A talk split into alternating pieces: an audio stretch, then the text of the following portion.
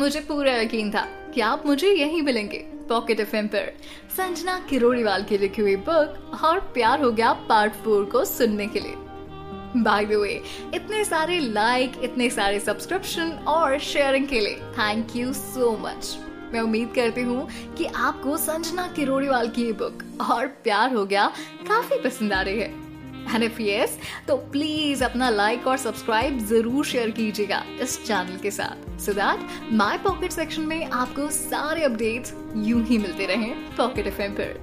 Bye the way आपको बता दूँ, मैं हूँ आपकी आरजी श्रेया और मैं शेयर कर रही हूँ आपसे संजना किरोड़ीवाल की बुक और प्यार हो गया का पार्ट फोर अब तक तो आप जानते हैं, कार्तिक और नंदिनी की स्टोरी धीरे धीरे आगे बढ़ रही है। एक पहचान अब दोस्ती में बदल चुकी है। दोनों एक दूसरे की हेल्प कर रहे हैं, एक दूसरे को सपोर्ट कर रहे हैं। और अब तो प्रिंसिपल सर भी थोड़ा थोड़ा नंदिनी को समझ कर कार्तिक से उम्मीद कर रहे हैं कि एक दिन वो भी सुधर जाए। अब प्रिंसिपल ठहरे नंदिनी और कार्तिक के पापा के फ्रेंड तो इतना सोचना तो बनता है। बाय द वे नंदिनी अपने कॉलेज टॉपर हो सकती है। भाई सिटी टॉपर तो है ही। उम्मीद हो रही है कि अब वो कॉलेज में भी ऐसा ही कुछ कमाल कर दिखाएगी। लेकिन उसने तो अपना सपना कुछ और ही डिसाइड कर रखा है। उसने ये सोचा है कि वो कार्तिक को सुधार के रहेगी।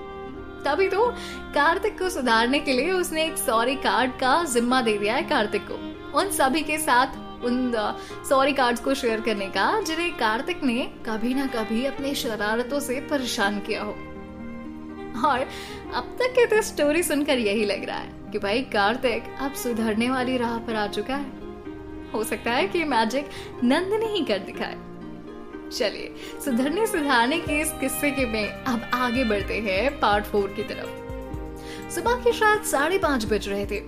आप तो जानते हैं कार्तिक को सपने देखना कितना पसंद है। सो so, ऐसे ही उस दिन सुबह सुबह कार्तिक अपनी नींद में मुस्कुरा रहा था। शायद फिर से कोई अच्छा सपना देख रहा होगा। सपना देखते देखते हमेशा की तरह वो नीचे गिर गया और सर से हिलाते हुए उठा, आईने के सामने जाकर खुद से कहने लगा बस कर यार, कब तक ऐसे ही सपने देखता रहेगा? वक्त आ गया है भाई इन सारे सपनों को पूरा करने का। बस यार, जल्दी से वो मौका मिल जाए, फिर देखना दुनिया देखेगी क्या है ये कार्तिक। आप तो जानते हो कार्तिक कितना मेलोड्रामेटिक है। सो इसी ड्रामेबाजी के साथ कार्तिक उठा और बाथरूम में नहाने के लिए चला गया। नहाते नहाते वो वही गाना गाने लगा जो 90s के टाइम पे हमारा फेवरेट गाना था। ओ, ओ, जाने जाना ढूंढे तुझे दीवाना सपनों में रोज आए आ ज़िंदगी में आना। ओ, ओ, जाने जाना ढूंढे तुझे दीवाना सपनों में रोज आए।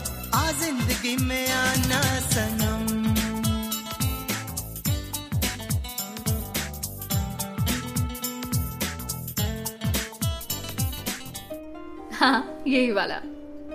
नहाकर कार्तिक ने कबर्ड से अपने कपड़े निकाले और तैयार हो गया। वहीं अलमारी में एक कागज़ का बना हुआ बैग रखा था। उसने उसे निकाला और मुस्कुराते हुए कमरे से बाहर आ गया। रंजना यानी कि कार्तिक की मम्मी सुबह सुबह पूजा घर के सामने खड़ी हुई आराधना कर रही थी। जैसे ही उन्होंने देखा कार्तिक को, वो एक्चुअली आश्चर्य में पड़ गई। उन्होंने सोचा, इतनी सुबह सुबह ही कैसे उठ गया? इतनी देर से उठने वाला कार्तिक आज बिना किसी ड्रामा के इतनी जल्दी उठ गया और तैयार भी हो गया। कार्तिक ने धीरे से एक सवाल पूछा, मौली थी उठ गई क्या? रंजना ने नाम में सिर हिला दिया। कार्तिक मौली के कमरे के सामने आया और वो जो कागज़ का बैग लेकर आया था, उसे दरवाजे पर टांग दिया। कार्तिक आकर भगवान जी की मूर्ति के सामने हाथ जोड़कर खड़ा हो गया और मन ही मन कहने लगा, हे गणपति बप्पा, मौली दी को ढेर सारी खुशियाँ देना और वादा करना कि उनकी ज़िंदगी में कभी कोई प्रॉब्लम कभी कोई गम ना आए।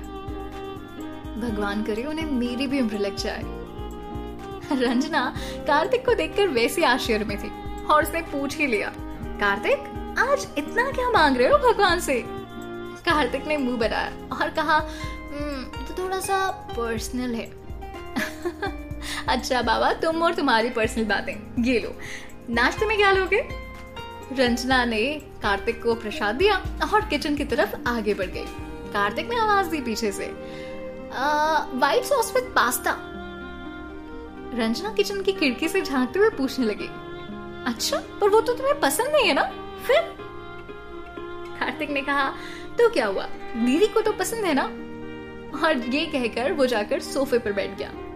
रंजना अब भी हैरान थी कि आज कार्तिक हो क्या गया लेकिन उसके मन में एक तसल्ली ज़रूर थी कि ये शैतान आज भी मौली से उतना ही प्यार करता है जितना वो पहले किया करता था।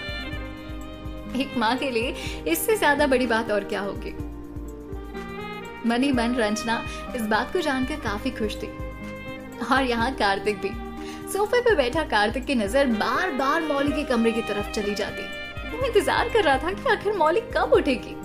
दरवाज़ा बंद था। उसने घड़ी की तरफ़ देखा तो शायद सुबह के साढ़े छह बज रहे थे। उसने टेबल से रिमोट उठाया और टीवी ऑन करके देखने लगा। डोरेमोन। हाँ डोरेमोन उसका फेवरेट प्रोग्राम था। सोचिए जरा 22 साल का एक जवान लड़का होकर भी वो बच्चों की तरह कार्टून देखा करता था। कार्तिक के शायद ये शौक ही थे जो उसे बाकी लोगों से अलग बनाते थे। धीरे धीरे वक्त गुजरता गया और आधे घंटे बीत गए। सात बज गए, लेकिन मौली अब तक सो रही थी। कार्तिक फिर से उसके कमरे की तरफ़ देखने लगा, लेकिन इस बार उसे आइडिया आया कि कैसे नंदिनी को याद दिलाया जाए और मौली को कमरे से उठाया जाए। कैसे उसने टीवी की आवाज़ तेज कर दी और खुद भी मौली के कमरे के सामने जाकर दरवाजे के सामने नौबिता की तरह आवाज़ें निकालने लगा। प्लीज़ डोरेमोन मुझे अपना उड़ने वाला गैजेट दे दो ना। डोरेमोन मुझे शिजुका से मिलने जाना है। डोरेमोन सुनो ना। ओ हाँ देखो ना मॉम ये मेरी मदद नहीं कर रहा। Please Doraemon and something like that TV की आवाज़ से मौली जाग गई और गुस्से से बाहर आई।